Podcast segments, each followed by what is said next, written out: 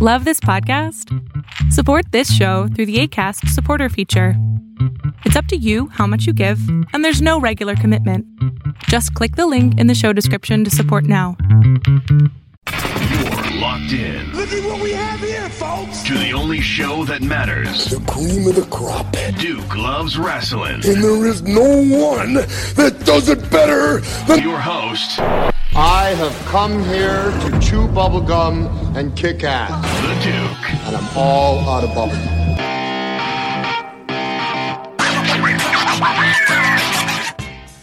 Hey, how you doing? This is uh, Rob Feinstein from RF Video, and this time I'm on the hot seat being interviewed. Uh, I guess go ahead and take it away, and you could ask me whatever you want to ask. Yeah, you certainly are on the hot seat, Feinstein. Listen, first and foremost, I just want to say, from the bottom of my heart, honestly, thank you very much. You were the guy behind RF Video. You were the guy who created Ring of Honor Wrestling, the original Ring of Honor Wrestling. You were the guy who ECW trusted with all of their footage. You you were doing the the, the tapes and the and the eventual DVDs of some of their greatest moments in history. You literally are one of the most important pieces of the puzzle of modern day wrestling fandom. And from the bottom of my heart, from on behalf of all the fans, just want to thank you, Rob, seriously for all you've done, man. Oh, thank you. I mean, I love the business. I have a huge passion for it. So if it wasn't for my passion and love of the business, I don't know what I'd be doing. You, you know what makes me scratch my head about you? You were such a young, I, I, you're still a young guy, but you were such a young guy 20 years ago. And yet you were the guy that they trusted to do a lot of that filming of the ECW stuff. How the hell did you even get involved in that? Well, it's a funny story. I first met Todd Gordon at a wrestling convention. Um, this was in '92, and he bought a, a Ric Flair video off me, the best of Ric Flair, and he told me he was starting up a company called ECW in, in 1993. And I asked Todd, I said, Todd, can I come to the show and possibly set up my merchandise table there? Because I was just selling VHS tapes back in I think 91 and 92. And he invited me to the very first TV tapings. And Paul Heyman was at those tapings. And I knew Paul from going backstage at NWA shows, but I didn't know him personally. I just know, knew of him. And, uh, I met him a couple times backstage here and there. And I'd meet him at Joel Goodhart's luncheons. He would do these functions with, uh, meet and greets. So I didn't really have any relationship with Paul at the time, but I went and I did the very first uh, TV taping at the ECW arena for Todd, set up merchandise. Eddie Gilbert was the booker then; he was on his way out, and then Paulie took over. And uh, when Paulie took over, I started, you know, talking to him behind the scenes, and uh, I got friendly with him, and that's how I built up my ba- pretty much my business relationship with Paul was all through the early days of '93 ECW. ECW was like the coolest cult going on at the time. I mean, legitimately, it was if you were down with ECW, you you would whisper it, and then suddenly the, the T-shirts started popping up, and then everyone was trading the tapes from RF Video. It was a scene, man. Like it literally was a, a, place to belong to. What's interesting too is that you were there to see it all behind the scenes. Everyone thinks about the old school ECW, sex, drugs, and violence what's what's one of the big misconceptions as a guy who was there and actually saw what was really going on? What's one of the biggest misconceptions that's out there about that time period in, in that company? Well, the drugs was definitely there. I didn't do any drugs, so uh, I didn't really go to the hotels after the shows in Philadelphia. But I've heard all the stories with the ring rats and stuff. Um, I never took part in any of that stuff. But um, I mean, everything that you've heard, the rock and roll lifestyle, that was ECW. I mean, especially when they started, you know, doing the national TV tapings across the country every week, and we were on the road. We were on the road every weekend. We were flying to a different, you know, town all over the country, and, and it was a rock star lifestyle. And these guys were rock stars, and they did do drugs, and everything you've read about and, and heard about on interviews, or you know, different people, you know, put in their publications, it, it happened. These guys were larger than life. What, what was your favorite event? ECW and, and Paul Heyman, he produced so many top notch shows that's very hard to just choose one and say that was the best one. I mean, there's just, there's so many. Matter of Respect 98, uh, November to Remember 97. Uh, there's just, it's, it's endless. Heat Wave 98. A lot of the shows were just over the top and, you know, you watch them back today and they still stand to the test of time. I think I got the respect from Paul and, um, trust me, you know, being as young as I was back then because he saw that I had a passion, and I probably reminded him, you know, of himself with me. You know. No doubt about it. No doubt about it. And, and again, because you're behind the scenes and you're seeing this this movement get built from the ground up, so to speak. At least at the time, the modern day version of ECW, where it went from Eastern Championship Wrestling to Extreme Championship Wrestling. You were definitely taking some notes, man, that you were following away, bring up later on when you started your own thing. What I find interesting is that when you would watch ECW, and in between matches, they do like the little videos where they would have different advertisements. They started advertising RF video. They started telling people to actually go to this this place in order to get all of your wrestling tapes and, and, and things of that nature. I had a couple stores in Philadelphia. I mean, we had I had 12 stores around the country: California, Texas, North Carolina, Boston, New York, uh, the Mall of America in Minnesota. I had a store there. It's crazy looking back at it, but another reason, you know, that we were probably on the TV for ECW is we were selling tickets out of our stores for the ECW events and we would do appearances. I had Taz at my store. Um, of course, we had The Rock and Bam Bam Bigelow, RVD. Pretty much everybody that ever came through ECW did store appearances throughout the country at, at different one of my locations. But um, we also sold a lot of the wrestling merchandise for ECW out of the stores. And I was also running the official uh, first ever Taz fan club. So we were uh, we were running that for Taz as well through uh, RF Video. That's just insane, insane, insane talk, talk to me about the catalog, man, because you know, Rob, you you had a catalog that rivaled the the Bill Apter magazines. You know what I mean? Yeah. Like you, you just people say it was a holy. It was like the yeah. Basically, uh, it was the infamous twelve dollar catalog, and I always would say it was five hundred pages, but it, honestly, it was probably like nine hundred pages. It was every month we would come out with a catalog update, and we would update, and we would add maybe thirty to fifty new releases on VHS and it composed of ECW commercial tapes, tapes from Japan, uh, Smoky Mountain Wrestling, USWA, uh, all the independents that we would film. I mean, we got our hands on everything and anything, and anything that we possibly get the rights to, we were selling. And uh, yeah, the catalog took a life of its own. It's the holy bible of pro wrestling.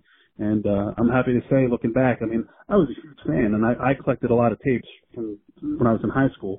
I'm talking New Japan, All Japan, Memphis, Texas, Puerto Rico, eh, every company you can imagine, I got my hands on their footage, and uh, everything went into our catalog. What what I find interesting about that catalog, and, and again about your business in general, this RF video, um, it developed a, a whole new subculture within the wrestling uh, fan base. I was one of the people that was in the chat rooms, and we had ECW chats, and we had RF video, and we would compare notes. Hey, did you get this? And uh, can you send me that? And, and all. This is the this is literally the beginning of the social media stuff. Back yep, it was when Prodigy was around. Oh my God! Remember the Prodigy chats? Oh, geez. Yep, Bob Ryder.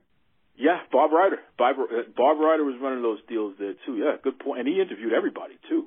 Yep. You know, but you also had a pretty good collection of shoot interviews.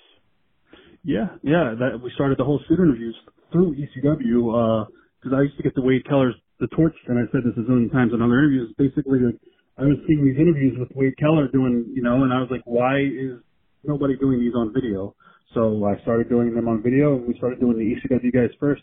And I still, to this day, I don't remember if it was Sandman or New Jack. One of those guys was our very first interview, and then it just lost them from there. It was just an incredible idea and concept. And I mean, we sat down with everybody in the big in, in the business, from like Kevin Nash, Shawn Michaels, Ric Flair, Terry Funk, and I've probably done interviews with over 500 guys. I've been to Dusty Rhodes' house. I, I flew to Colorado and I sat down with Big Van Vader in his house.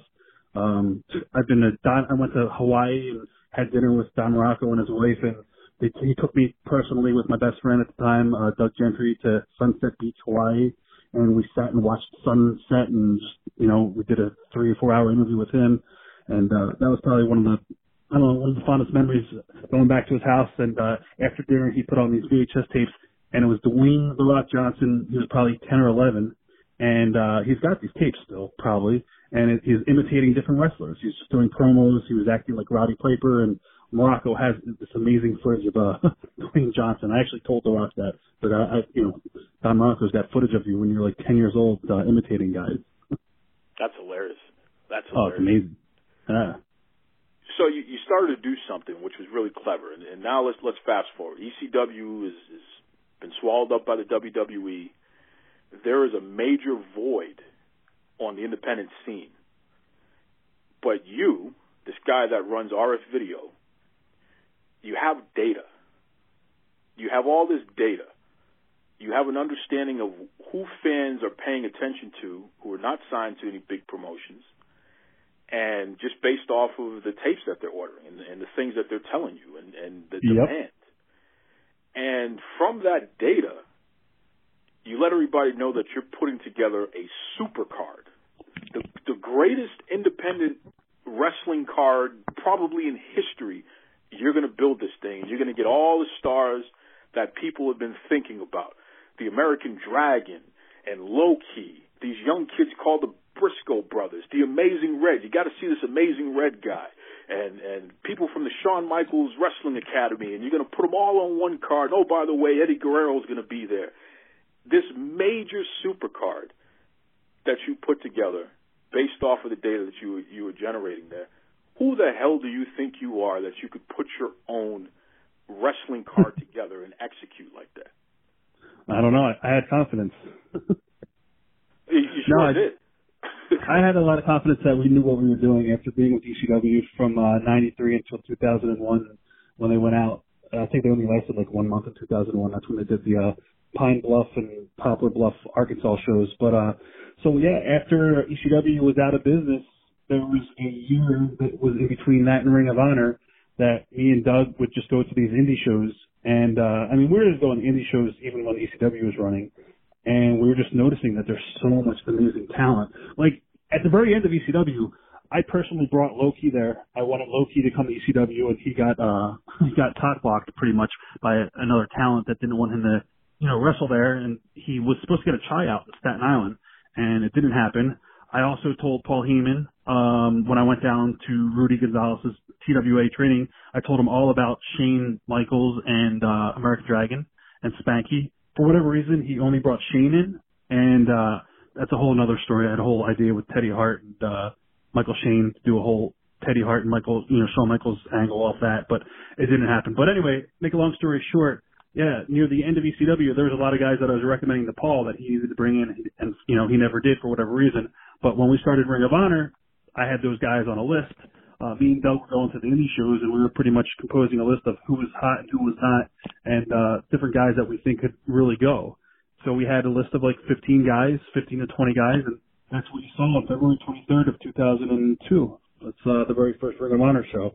And um, I remember going to Gabe at the time, and I've said this before, he was very much against the idea of Ring of Honor. He told me I was going to lose my shirt and it was going to kill RF Video and that I was an idiot. I said, nope. I said, we're doing it. I said, uh, it's, it's, it's time.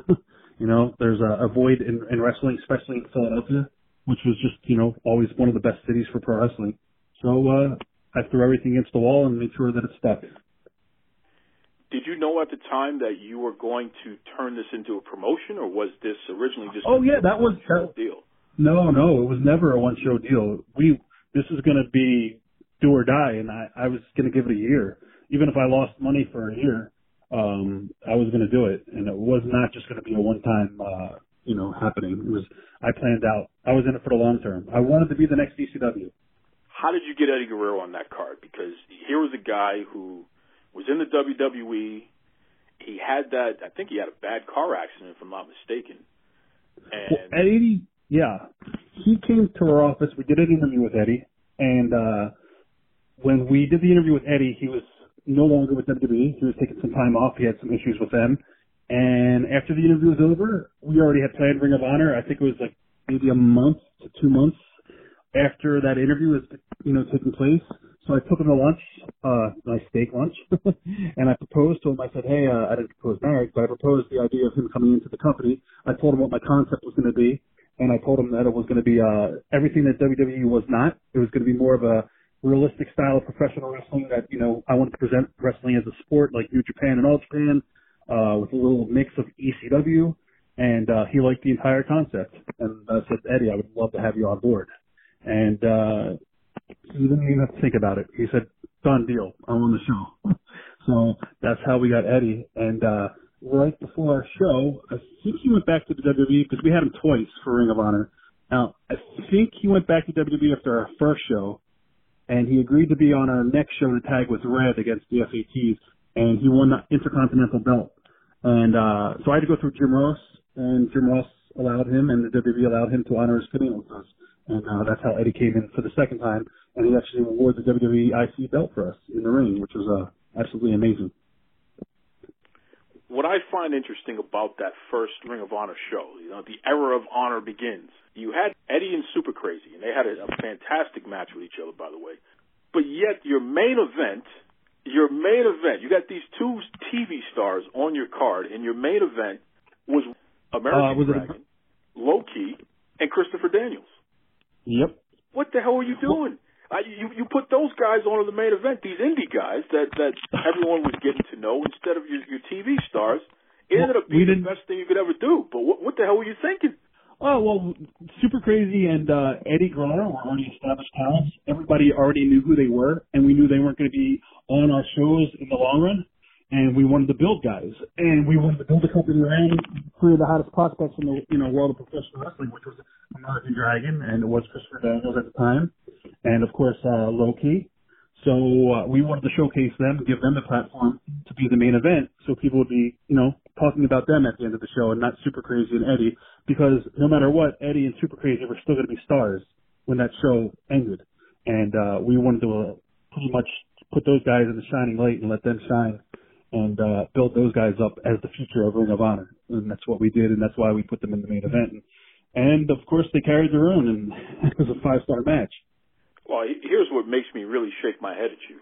You look at a guy like Daniel Bryan, the American Dragon, a guy that you put in the main event of your, your very first show that you promoted. This guy is a future WWE Hall of Famer today. Yep. Oh, I, I one thing, and I'm not patting myself and putting myself over, and I, I say this all the time. I have an amazing eye for talent. If I see somebody on any show, I have probably 50 thoughts of what I could do with them and what I would do with them and, and how I would build them over time and, and get them over and all the stuff. And even to this day, I go to shows and I, I'll I'll watch a show and there's going to be like two guys that are going to catch my eyes. And I was like, man, if I was running shows, I would use them and I would I would plan everything out in my head. I, I can do that right off the top of my head, even to this day. And I've always had a good eye for talent. And I, I knew those guys when I went down and I saw them working for Rudy for the TWA. As soon as I seen Dragon and uh, Spanky, I was like, man, these guys are these guys are to be stars.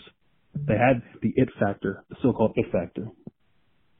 Well, and this is the other layer of this too. You, you brought up Spanky Brian Kendrick, who's another guy. Now he's he's an excellent trainer in his own right. Uh, Amazing Red, Brian XL. These guys are developing the next generation, and even the generation after that of, of wrestling stars. Yep. How does it, how does it feel, man? How does it feel to see that type of legacy? Because once again, these are people that you believed enough in to develop videos of their first. I yeah, it just goes with what I was saying. I have a I'm not putting myself over, but I just have a very good eye for talent and and Red and, and the SATs at the time back and even to this day with Red especially and the SATs are coming back uh, in the next couple of months in Philadelphia for an indie show. But you know, Red's in New Japan right now, killing it. I mean, the kid was a monster back then. He was doing some of the most innovative things in the ring. I believed in him so much that I took him down to uh Dusty Rhodes' school down in Georgia with the SATs for a road trip, and uh, we actually filmed that and put it on DVD. Uh, quick plug.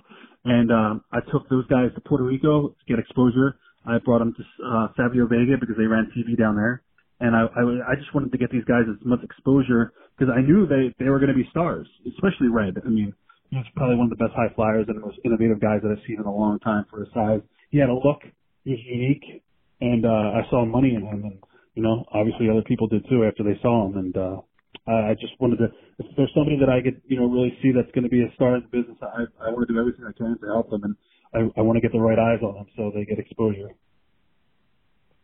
You, when you look at wrestling today, and you see who the major stars are, and you look at how, from a physical standpoint, how different they are than who the major stars were 25 years ago do you feel like Ring of Honor had an influence over how we look at a wrestling superstar in the modern era?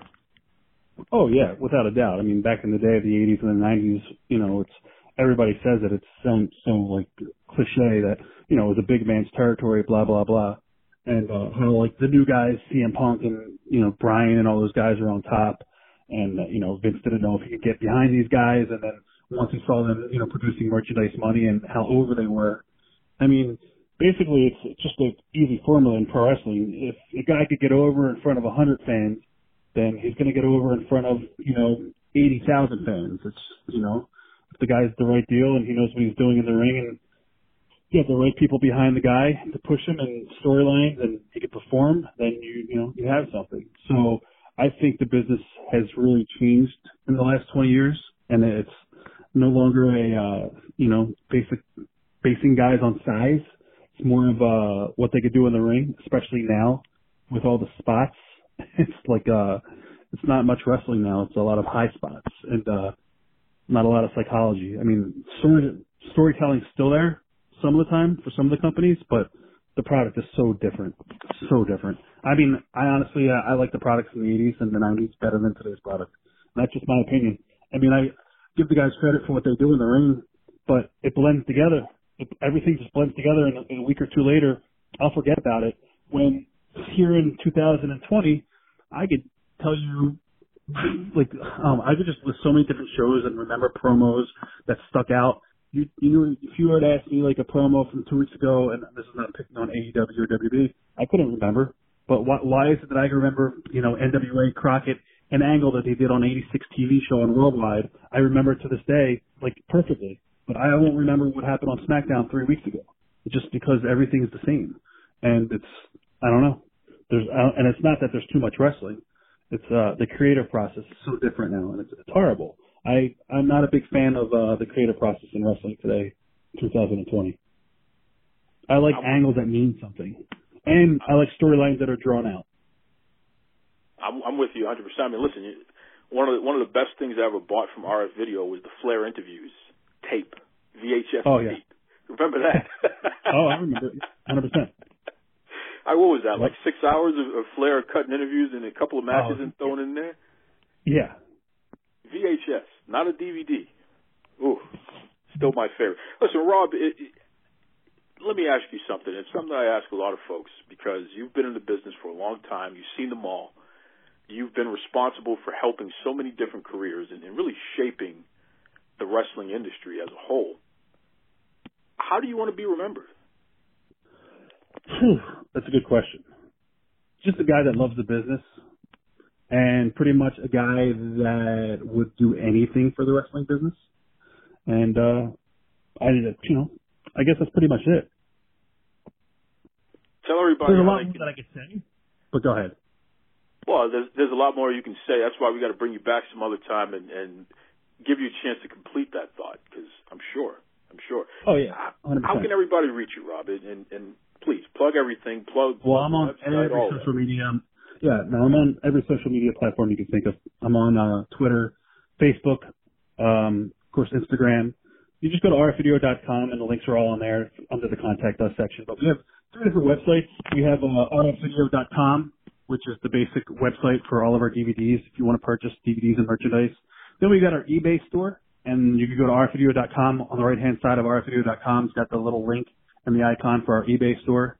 Then we have rfvideonow.com, which is a VOD service that we uh, have introduced about a year ago, and you go and watch all of our classic titles. You could, I think, digitally download them and you own them for life for like $9.99. And then we have a Pivotshare channel, which is the RF Video Vault, and again, all of this is linked on rfvideo.com and you pay like, I think it's $9.99 a month and you can watch a lot of our library and we're always adding new content to it. So it's a pretty cool deal. And that's on rfvideo.com as well. And, uh, we also, we also just, uh, signed by superstars. Totally forgot about that. Another website. Again, it's all linked on RF Video's main page. So it's, uh, basically if you're into collecting autographed merchandise and 8x10 posters and uh, ring worn outfits, you go to signedbysuperstars.com and check that out as well.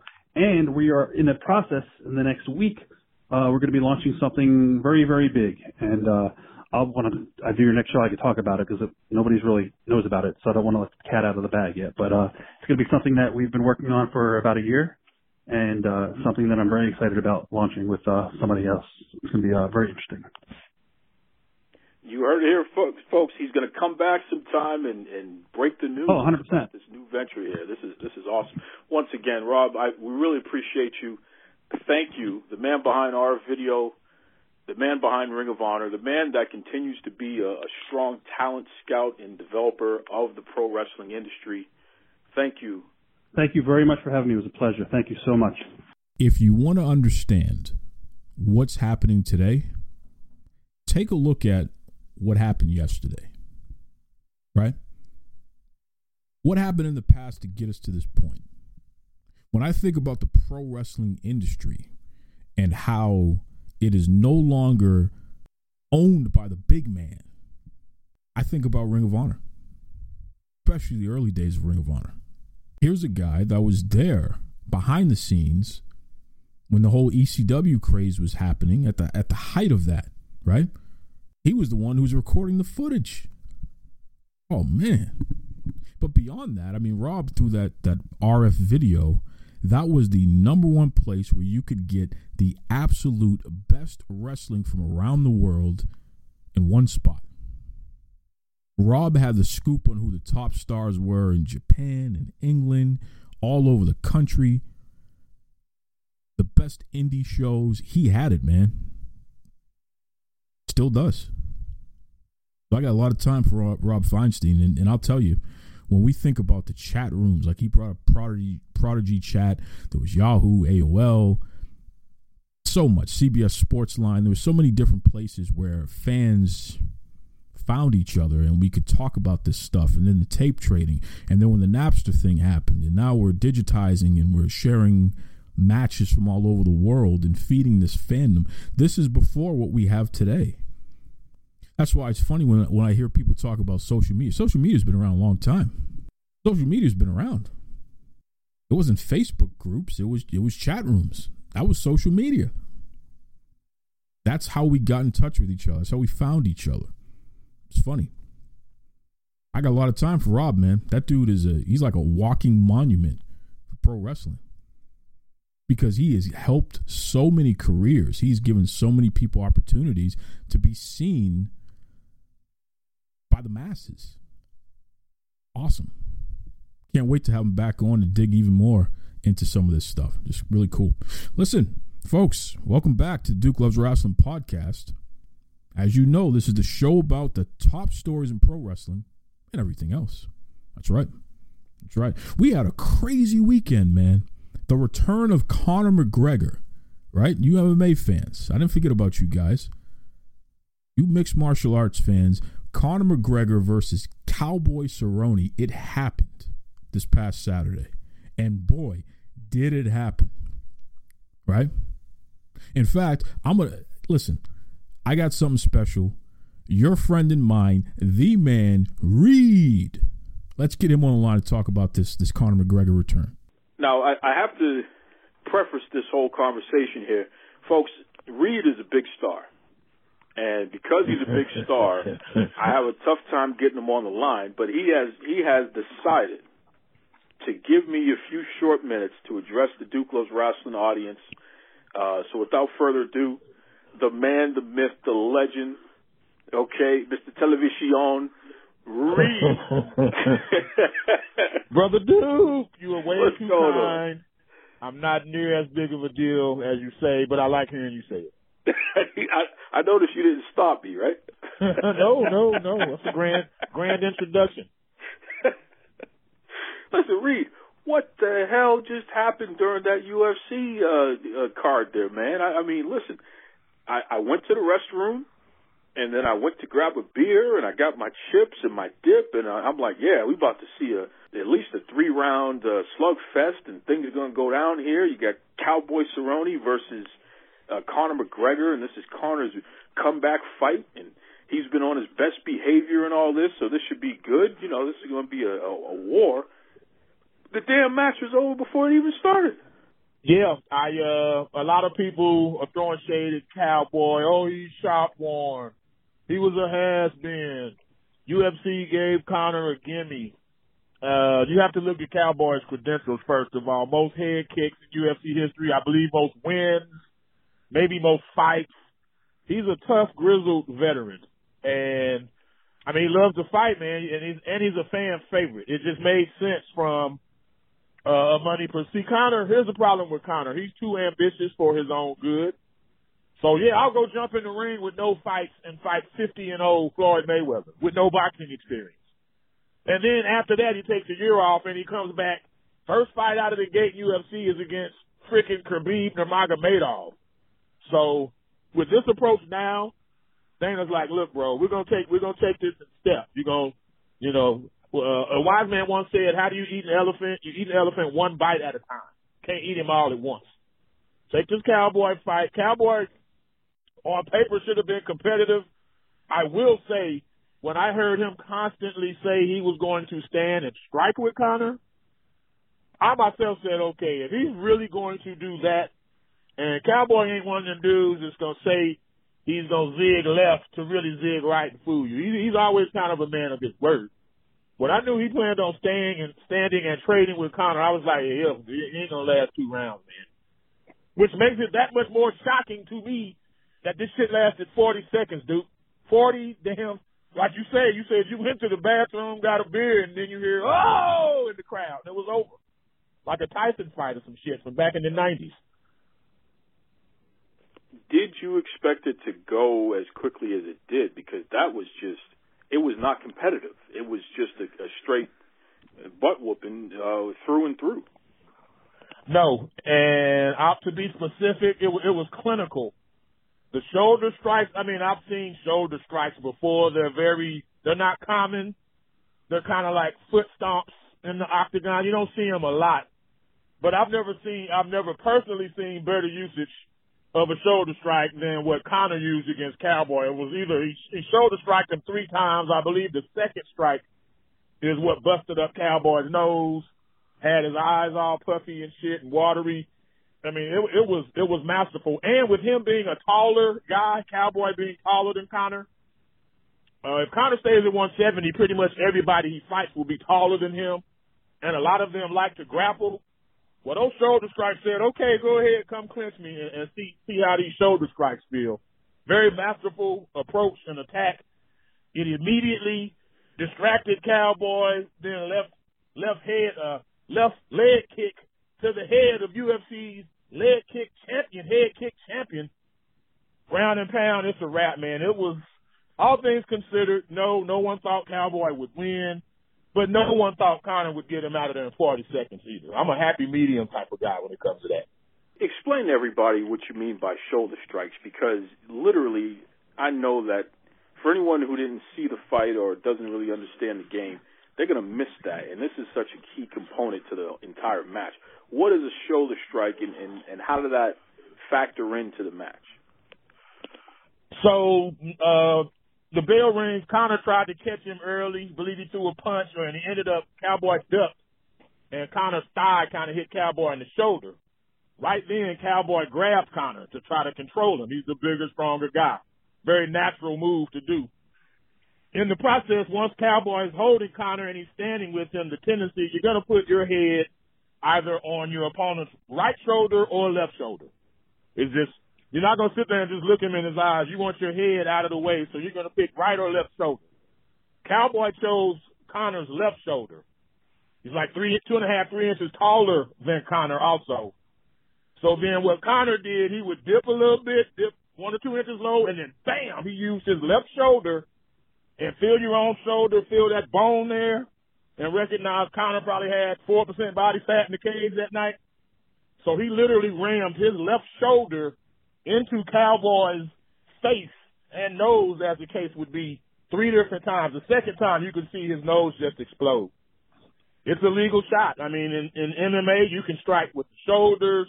I believe with the palms. I know you can punch, you can kick, you can elbow. Can't do 12 to 6 elbows, but you can do back spinning elbows or side elbows. It's just not commonly used. Certainly not a fight in a fight that I've seen this big and certainly not as effectively as I saw with Conor. It was that was the story of the fight to me, and like I said, it's going to give any caller opponent of his something to very much be concerned with moving down the road. Absolutely. Sure, sure. So where do we go from here? I mean, what do you expect if you were booking it? what's the next fight that Conor needs to needs to take? Because at this point now, I mean, what are they? They did like over two million dollars or something crazy like that on the, on the pay per view buys. Um, yeah, Conor's gold. In terms of that, he he could fight. He could fight Reed BBS or Duke Loves Wrestling, and two million people. He could fight a woman, and two million people will watch it. He's he's the straw that stirs the drink in UFC. He's the straw. He's the flavoring, and he's the ice to make the drink cooler. That's who he is in UFC. Put it this way: the, the C in UFC stands for Conor, and the M in, in MMA stands for McGregor. Like belt, no belt, champ, no champ. He's running this shit right now. He he's running it. Just it's it's like that, dude. And I love him personally. I love him. I love him. So who do you put him in the ring with next? Where's where's the money fight for for Reed? What is the safest fight that's still going to give you a high return financially? What makes sense to you? I think the biggest money fight right now, Khabib is fighting Tony Ferguson in April, I believe. So he's not even an option. And if Tony wins that fight, they're probably going to have an immediate rematch. So even though Dana White said Conor is absolutely obsessed with fighting Khabib, up to the point of wanting to fight a rematch with Khabib in Russia, mind you, Dana's like that ain't happening not in Russia, but we gotta we can't worry about Conor Khabib until Khabib Tony. I I think financially, Jorge Masvidal, Gamebred Masvidal is perfect. He had a stellar year in 2019 the five second flying knee KO of Ben Askren, and he bloodied up Nate Diaz and stopped him. In terms of competitiveness and money and just drawing, they they would get even higher pay per view sales than Conor Cowboy did because Masvidal is hot right now too. He's hotter than fish grease right now. But that said, if I'm Conor's coach, I want a slow progression. I would go Nate Diaz again. Nate Diaz ain't beating Conor at this point. Nate Diaz's skin his scar, he's got scar tissue everywhere. Like a, a five year old girl could jab Nate in his eye and his shit would start bleeding immediately. It's like that. That's where I would go if I'm in Conor's camp. But if it's just about money, competition, he could go uh, Masvidal next. There's Kamaru Usman, who had the very emotional uh, victory over Colby Covington. But again, these dudes are 170 pounds, dude. They're a lot bigger. Uh, and and these dudes, Masvidal and Usman, are a lot fresher than Cowboy is. It, it'll be interesting to see where he goes. But to answer your question, finally, I would personally take Nate because people would buy that also, and they're technically one and one in their series, so there there would be a bit of intrigue to see who could finally win that trilogy. What's this nonsense that um, our our boy, uh, pretty boy Floyd Mayweather? What's he talking about right now? Uh, him and Dana are working up something. Dana White is starting a branch separate from UFC called Zuffa Boxing. He hasn't given any details other than Floyd will be involved. We don't know in what capacity will Floyd help him promote. Will Floyd uh, fight? Will Floyd be like a striking coach? Like we have, they they just keep flirting that. Hey, you never know, man. Uh, Floyd Conor too could happen. They're keeping all possibilities open. And predictably, as soon as uh hell Conor knocked out Cowboy in 40 seconds, well within 40 seconds after that, Floyd and uh, Manny Pacquiao had already tagged uh, Conor McGregor on social media with with some teasers. So, I personally hope we don't see any more of the boxing because for one, Floyd's like 137 years old, and Manny's like 133 years old. I don't want to see him if Conor's gonna box box a legit young uh, championship level boxer. I don't want to see. I'm just Manny's still fighting legit guys, so I would be more accepting of that. But Floyd, he's just doing these money grab ass fights, and I'm not. I'm not really with that personally. But I mean, it's Conor's life, it's his money.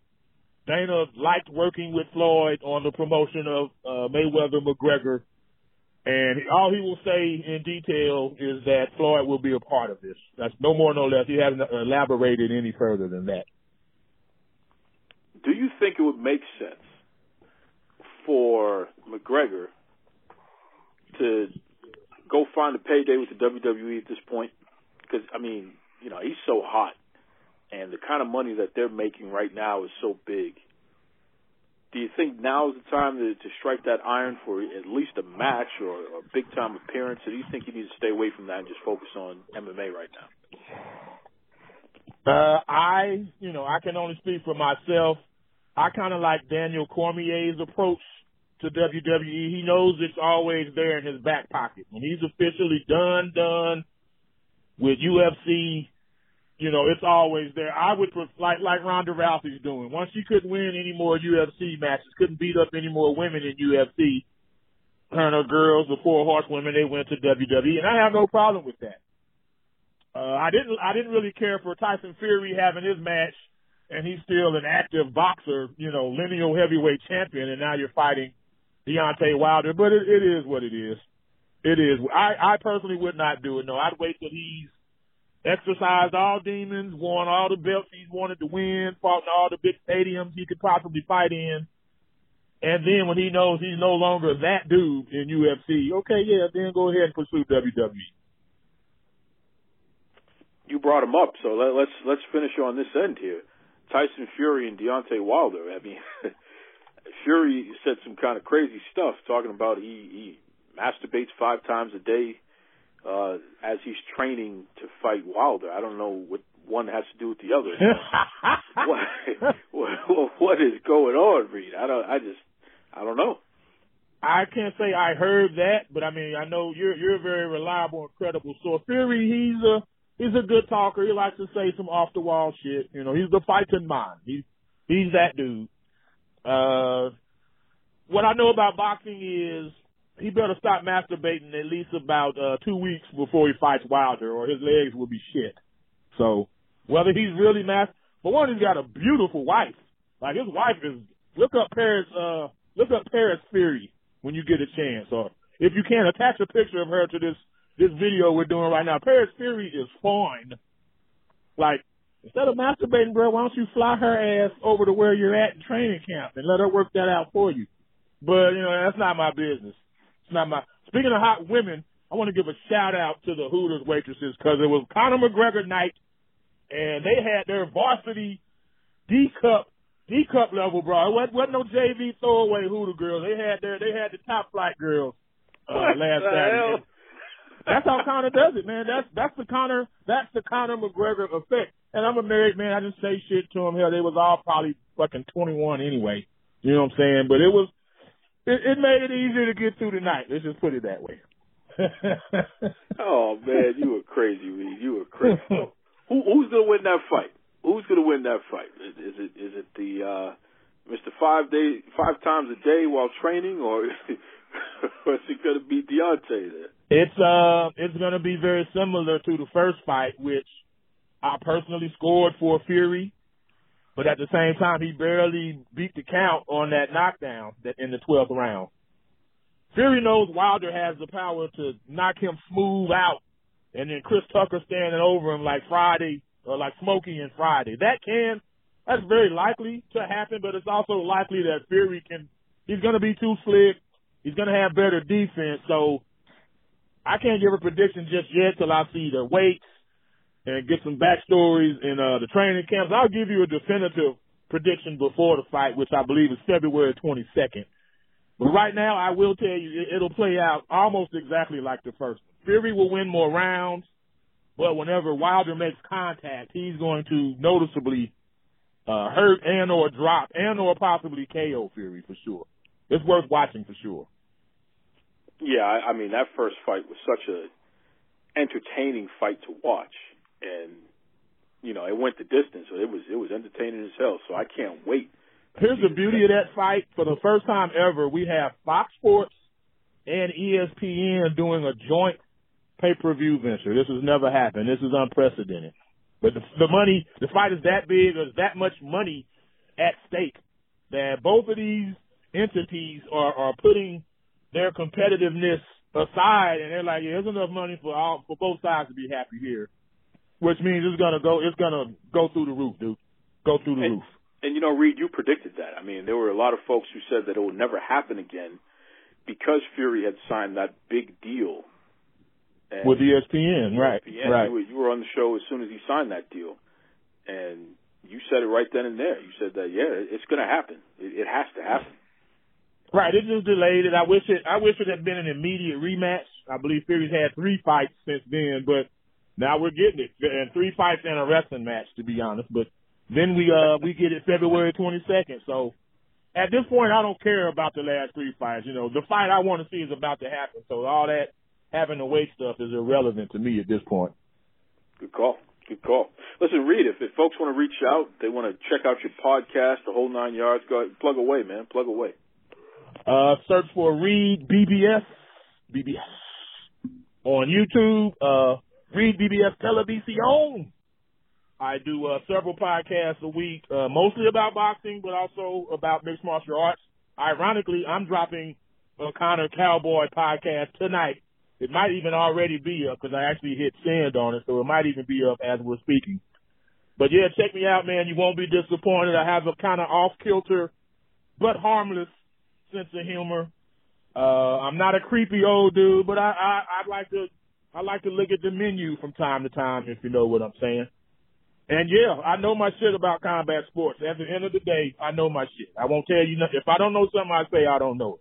But please check me out. You won't be disappointed and you know that that's really the beauty of you, Reed, and, and definitely have appreciated having you on the show over the past few years because, just like you said, if if there's something you don't know, you're the first one to admit it. I don't know that. You're gonna have to give me some more information about that, or I'm gonna defer to you on that.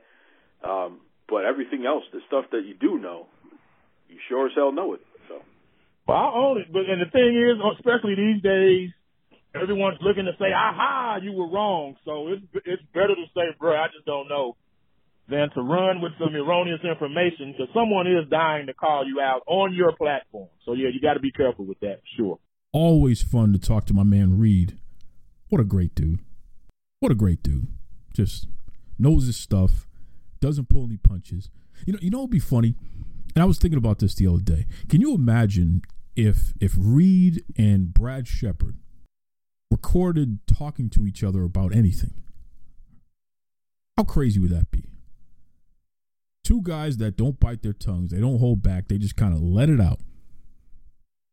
That that would be an entertaining uh, listen. I got to get these guys together, man. It's fun. It's fun stuff. Listen, we are on the road to Royal Rumble. That's coming up this weekend. And I figured I would just go over a few things in addition to the Royal Rumble matches, the men's and women's matches, which, by the way, as as an aside, before I even dig into that, did you hear the news? Becky Lynch suggested that maybe WWE should get rid of this this men's and women's stuff. Get rid of the gender pronouns for the titles. And then on NXT, they actually did. They just stopped calling they referred to Rhea Ripley as the NXT champion. They didn't refer to her as the NXT women's champion. That was pretty interesting. The internet is going wild over that, by the way. A lot of people are not happy with it. I don't know why. I don't even think they know why. Some people are happy with it. I got to tell you, me personally, I don't mind it one bit. I think it's fine. it just it's it's very strange to me that people will automatically resist change. They will automatically have a problem with change. Think about this for a second. And it's funny because uh, Dusty's wife Brandi, she brought this up and she made me think about it. And and she had a great point. What do you do if a transgender wrestler or a non-binary wrestler wins one of these these uh, world championships.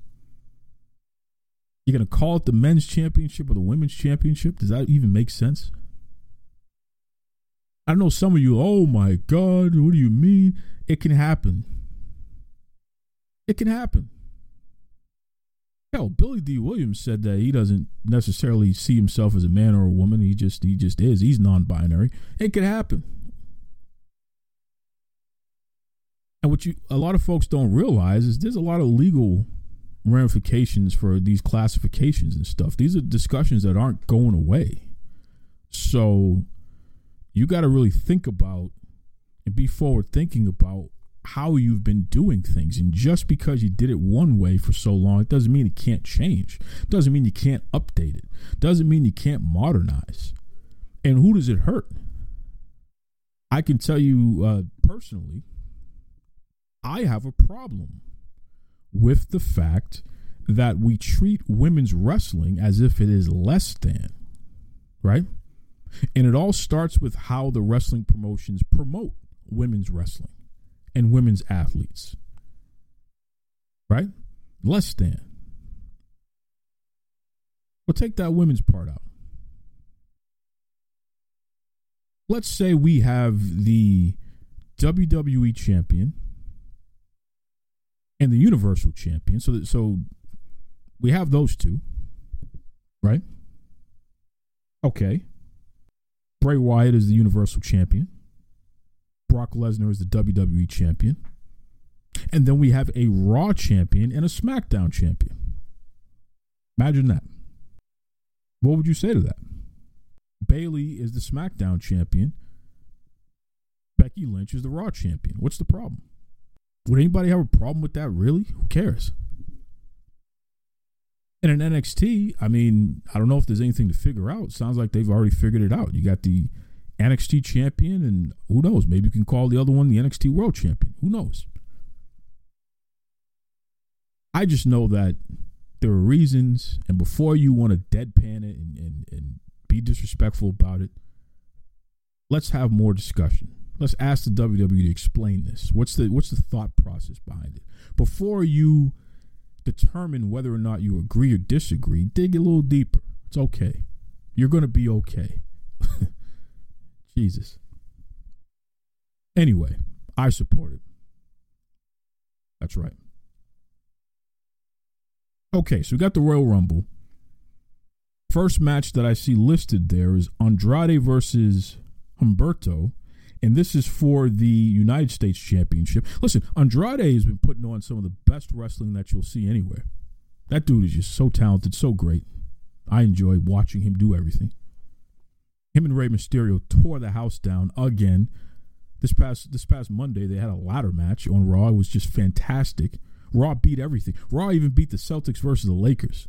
That's how good Raw was this past Monday. You won't listen. The the websites and everybody and the and the screamers out there on their different podcasts, they won't admit that to you. They'll tell you that Raw is, is just terrible, can't watch it, it's insufferable, whatever. Okay, well, beat everything in the ratings. You guys put such a premium on ratings. Well, it beat everything. Couldn't have been that bad. It beat the Celtics and the Lakers. LeBron James was in that game. Think about that. Anyway, I'm picking Andrade to beat Humberto. I don't like that Humberto. He's, he's talented. Something about him I just don't like. Put a mask on that guy.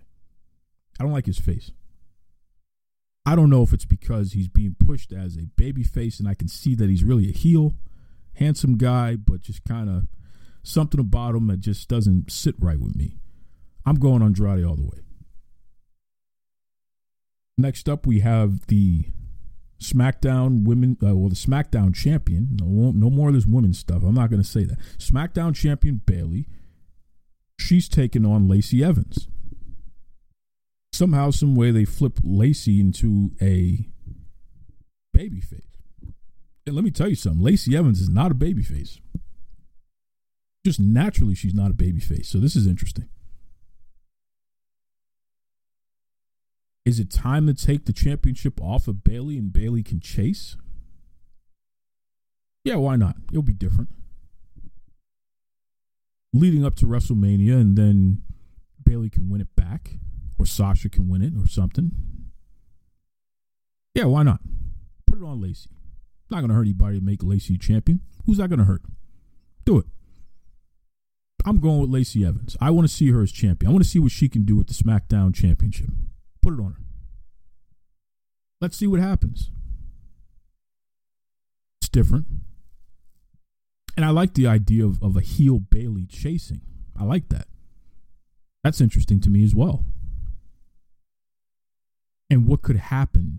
Let's say that Sasha gets the nod to challenge champion Lacey at WrestleMania, and somehow, some way, Bayley is the reason why Sasha doesn't win, or she's the reason why Sasha wins. You can set up the program between those two at any point, which I hope we're, we're leading to that because that's probably the best women's match you can put on outside of Charlotte being involved in it. Probably is. That's another story. Shout out to the Four Horsewomen. We got uh, Shorty G versus Sheamus. I, we already know where this is going. Sheamus is going to destroy Shorty G. It just is what it is. Roman Reigns versus King Corbin. I hope King Corbin beats the daylights out of Roman Roman Reigns. It's a fall count anywhere match, whatever. Come on, Corbin, take him out. Becky Lynch versus Asuka for the the Raw Championship. I'm going with Asuka all the way. That's my girl. The Fiend versus Daniel Bryan, and and this is a strap match for the Universal Championship. It's not time to take the belt off of the Fiend. I don't think so. I, I worry about Daniel Bryan in this situation because he doesn't wear a shirt or anything. So you're going to see those marks. You're going to see those welts. You're going to see it all over his body, man. It's going to be a long night. He's going to need a lot of Epsom salt after that.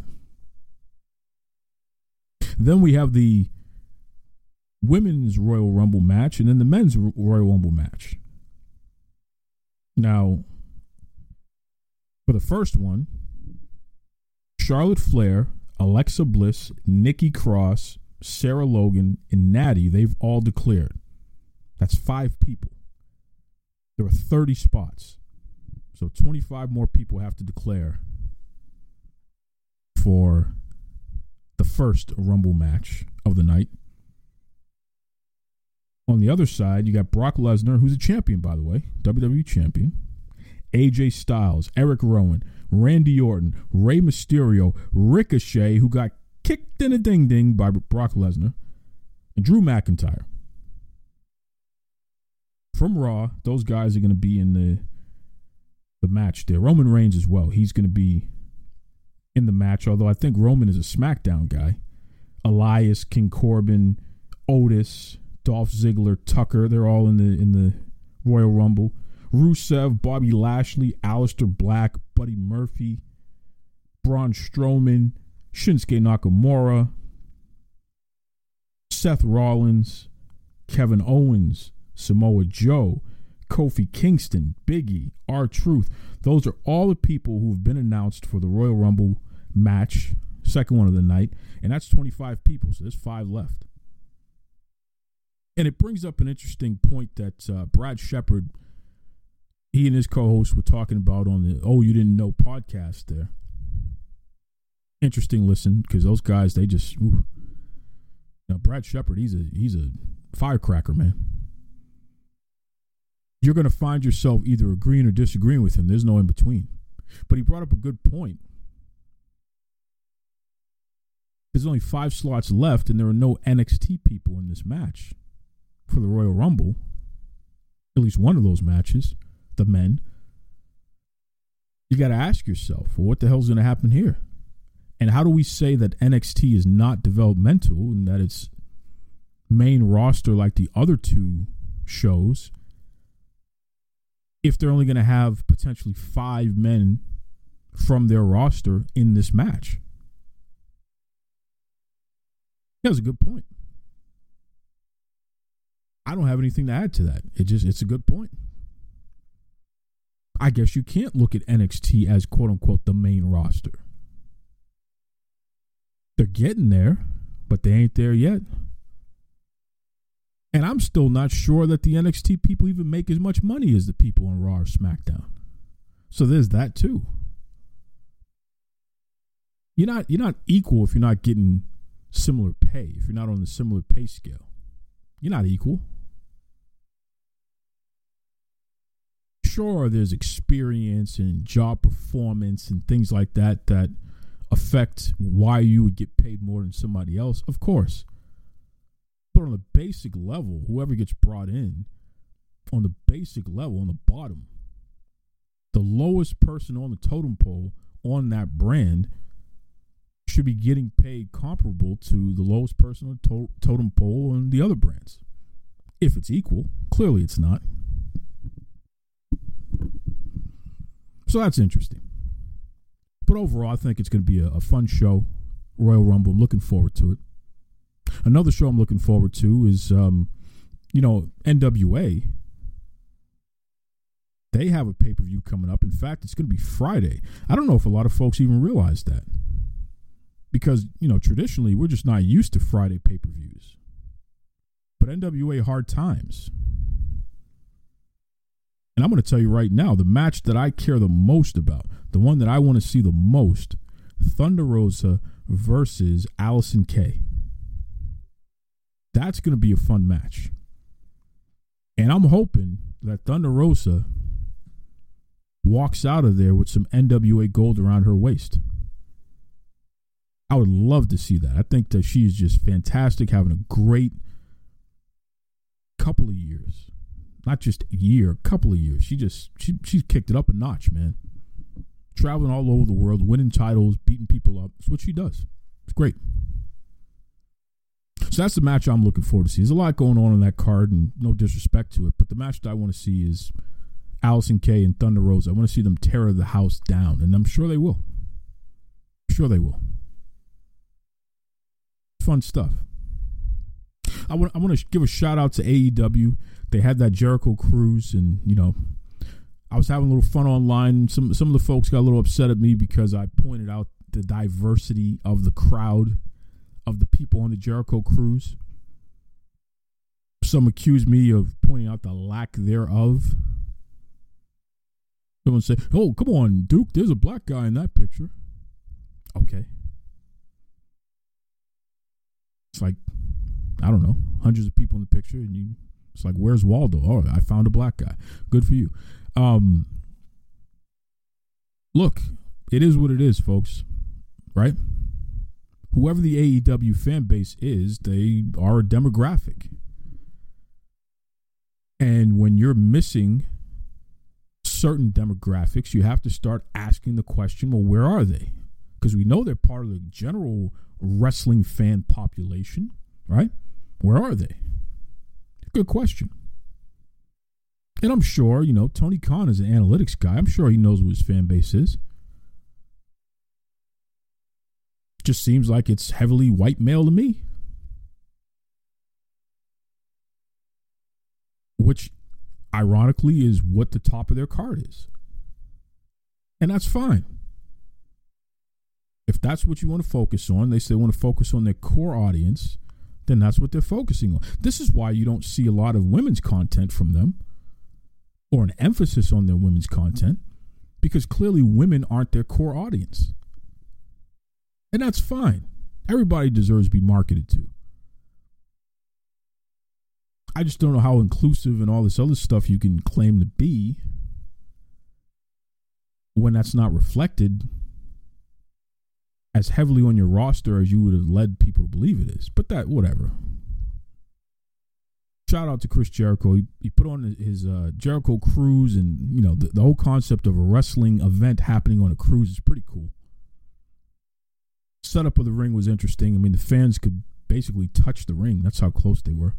Um, setup of the ring was interesting. Dynamite, you know, it, it looked like an entertaining episode. The wrestling content, not so much, but overall, you know, because it was different. It was interesting. NXT was NXT. Shout out to Keith Lee. He won the North American Championship. Pretty cool. Pretty cool. That dude's a star. I saw CM Punk said that Keith Lee should win the Royal Rumble. That's a bold statement. That's a bold statement. It would be interesting if that happened. I don't think it's going to happen because what are you saying to the rest of the roster when this guy gets to leapfrog everybody? I don't know about that. I think Keith Lee needs some more time in NXT. Prove that you can be a star of that before we start having you win Royal Rumbles. I don't know about that. Punk. But Punk is, you know, Punk is Punk. Punk was never the guy that the mainstream was going to choose to lead anything. Punk had to walk into the room and grab the flag. No one was going to give it to him. So I can understand you see those qualities in certain other people. Keith Lee. It's cool. It's you know, we have so much to be appreciative of in the wrestling industry. And, and again, we, we're on the road to WrestleMania right now, and everybody's affected by WrestleMania. We know this. All your favorite indies go down to wherever WrestleMania is, and they get to eat off of this mega event that the WWE's created because they run their shows throughout the whole week. And people who are from all over the world go to those shows as well, spend money. It's a big convention for everybody. The industry. The industry survives off of WrestleMania, or at least thrives off of WrestleMania. And we're we're getting to that point. It's coming up a couple months. It's a great time, man. Great time to be a wrestling fan. And I want to just I, I'm putting that out there because I just want to remind everybody we don't have to agree on everything that we talk about, right? We don't have to agree. But it would be nice if we would be just a little bit more respectful toward each other. And who knows, I may be asking too much. But some of the stuff that I see, some of the things that I see people say to each other, hey, some of the things that some people say to me. And I'm a guy, I'll never cuss you. I'm not going to cuss you. I'm not going to carry on with you. In fact, I'll be very respectful to you. Even when I'm dressing you down, I'm the nicest guy you ever get dressed down with. You can bet on that. Because you're not going to take me out of my character. I just wish there were more people who saw things from that perspective. So many of you will cuss and rage and carry on and just, ugh. And then what's interesting is that a lot of you are going through some pretty tough times in life because you post about that stuff online. You, you I guess that's therapy. Fine, do it. But it's just interesting when you see somebody who is going through a, a really tough time in life and they're posting about that, and then they turn around and they want to cuss somebody out online because they prefer one wrestling show over another. Or in my case, because I brought somebody on the show to interview, and you don't like that person. Very strange. It's a news show. What do you What do you think I'm I'm doing here?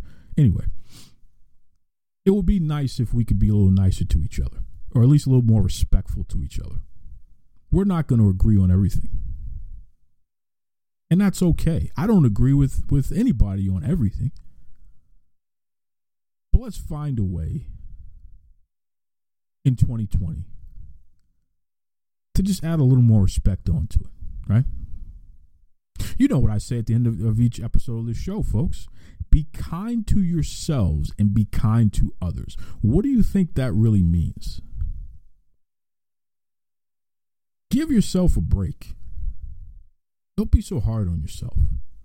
Don't beat yourself up so much. Don't focus on the negatives of what's going on in your life so much. Be kind to yourself. And when you're able to be kind to yourself, you can extend that kindness to others, right?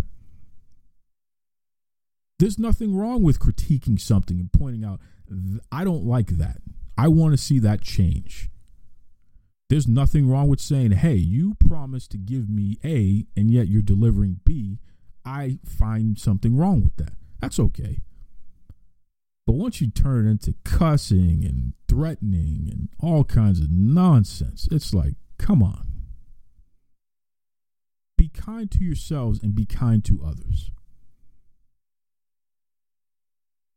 All I got. Until next week, folks. You know it. Say it to yourself. I'm, I'm not even going to say it again. You say it. Say it out loud. There you go. Take it away, Tony Schiavone. Mr. Tony Schiavone, and we're desperately out of time on Duke Love Wrestling.